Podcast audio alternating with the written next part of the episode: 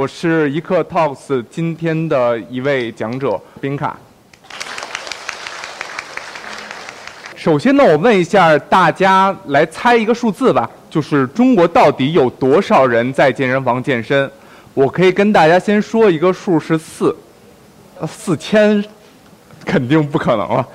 了。有的人可能会说，是不是4/10？因为我们在大城市的时候，我们会环视四周，可能自己一个办公室的人，就有差不多一小半的人可能去健身房健身。但大家可能通过自己一些常理推断，就是在中国这么大的一个很多是2、3线、3、4线城市，这个不可能完全达到。那么大家肯定会猜，是不是4%呢？但实际上也不是。中国只有1000个人里面只有4个人在健身房进行健身。那么，阻碍我们健身的到底是我们的忙碌呢，还是我们由于不知道、不懂、不了解健身的盲目呢？我们今天可以跟大家说，只需要1分钟，只需要1平米，其实大家也可以非常有效的去做很多的健身运动。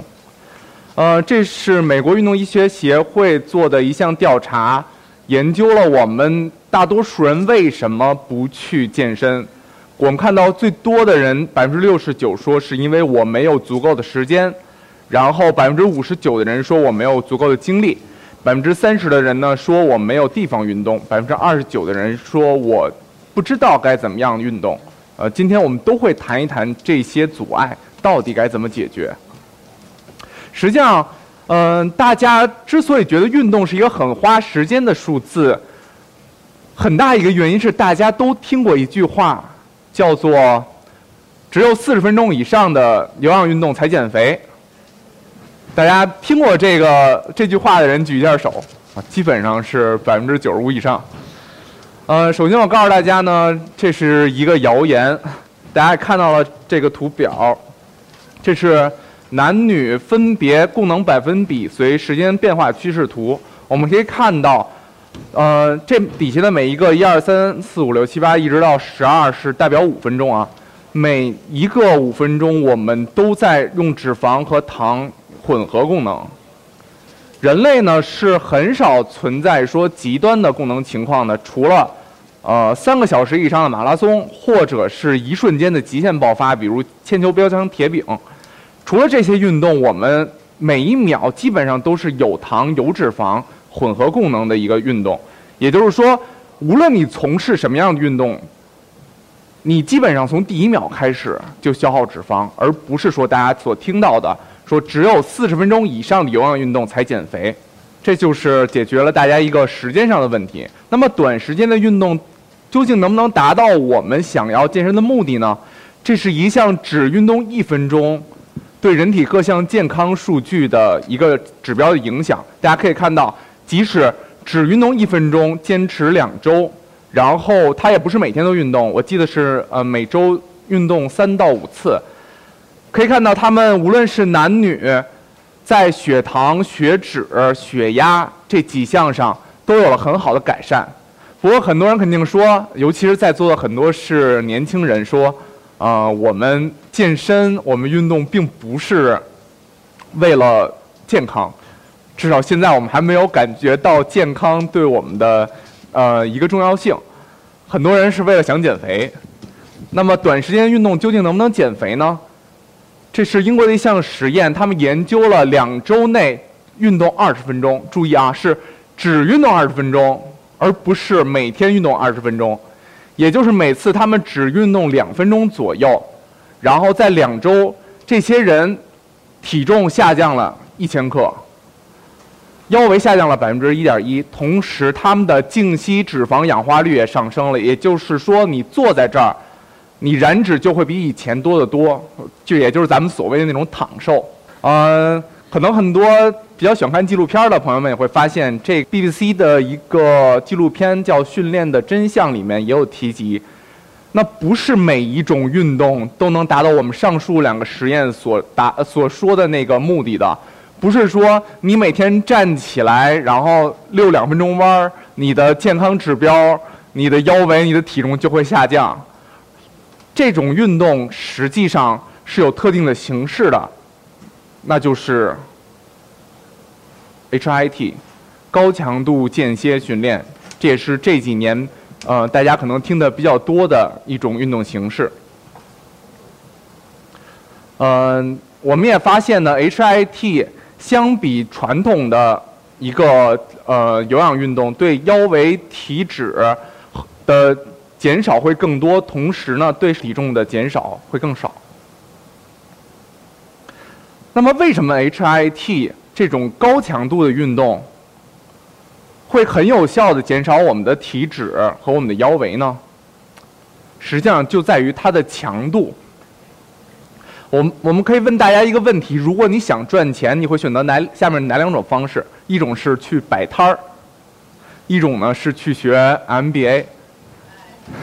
对，大多数的人都会说我想去学 MBA。摆摊儿虽然也可能会很赚钱，尤其是在北京，比如你去五道口，然后先去冻批，你批点什么发饰啊，什么 T 恤啊，然后你再去五道口那些大学的旁边，然后练个摊儿，可能每天4、5个小时，然后一个月下来，你可能能赚上3万到5万块钱，这在北京是轻轻松松的。但是为什么大家更多的人去选择读 MBA 呢？明明 MBA 不会为你赚更多的钱，而且你去读 MBA， 你还要为它花上20、30万块钱。可是稍微有理智的人都会选择读 MBA， 为什么呢？是因为你知道，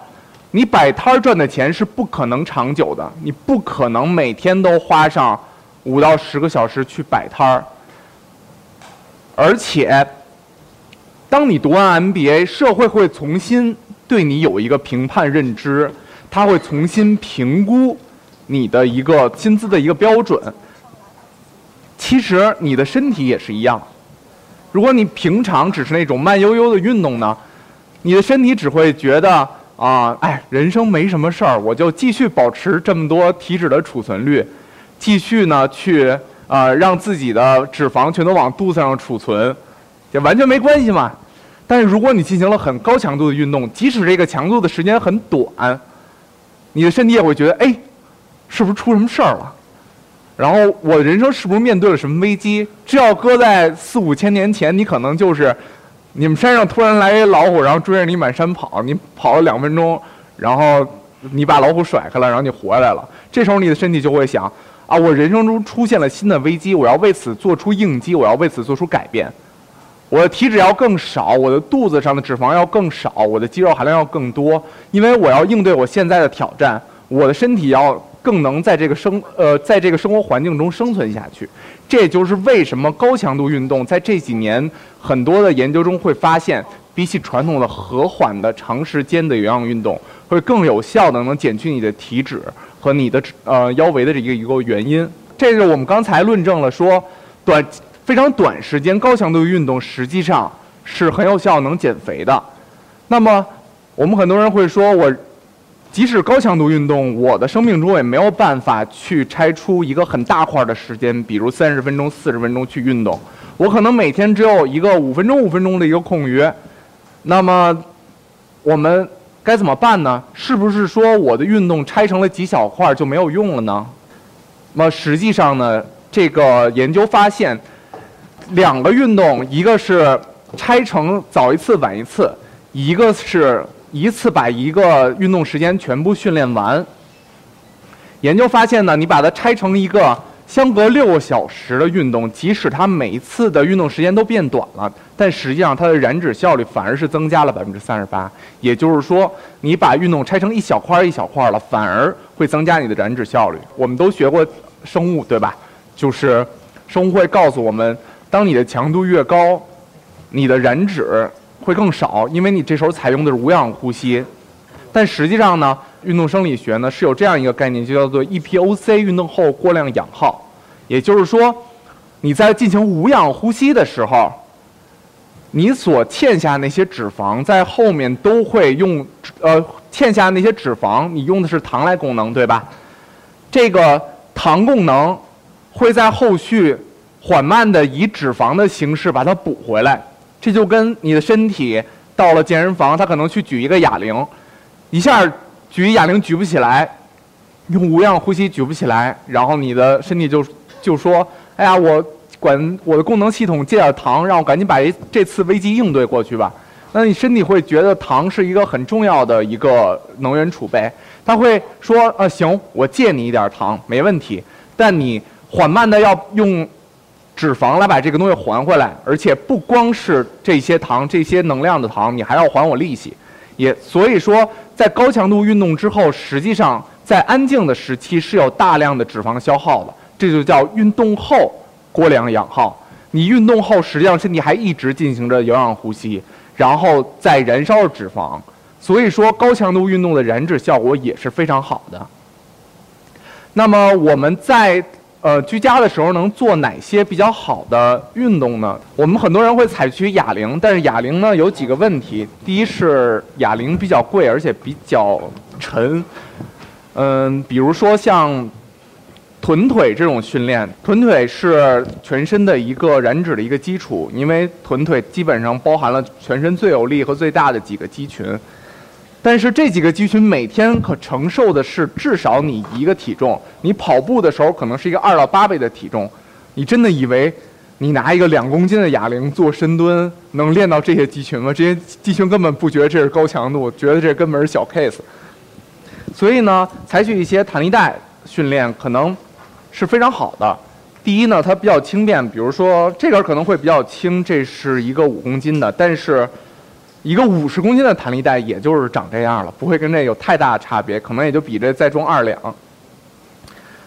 我现在可以教大家一个大家居家能做的最有效的动作，其实就是深蹲。深蹲呢，就号称是力量训练之王了，也就是你高强度训练最佳选择的一个动作。因为它能训练全身上下200多个肌群，而且最主要发力的肌群全部都是你最有力的和最大的肌群。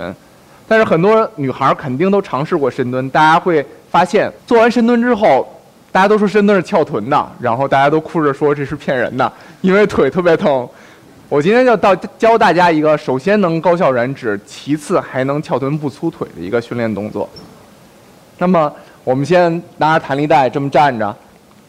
然后腰背挺直，坐下。然后坐下之后一定要进行一个动作，是往后坐，往后坐，然后再站起来。大家可能会觉得我跟骗小孩似的，为什么这个动作能让我翘臀不粗腿呢？只是增加了一个往后坐的动作而已。但实际上，你的腿部肌群掌管的是你的膝关节。臀部肌群掌管的是你的髋关节，你很多时候做深蹲，只有腿感觉到，压力比较大，而臀没有感觉，是因为你的膝角改变的太大了，而髋角改变的太小了。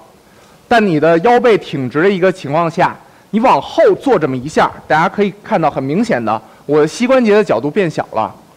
而我的髋关节角度变大了，也就是我增强了臀部的激活，而减少了腿部的激活。这样在站起来的时候，第一你会调用到你平常用不到的你全身最大的肌肉臀大肌，此外呢还会减少你不太想练到的，虽然我建议大家好好练练的股四头肌，也就是说它能达到一个翘臀不粗腿的一个作用。简单的我就先讲到这儿。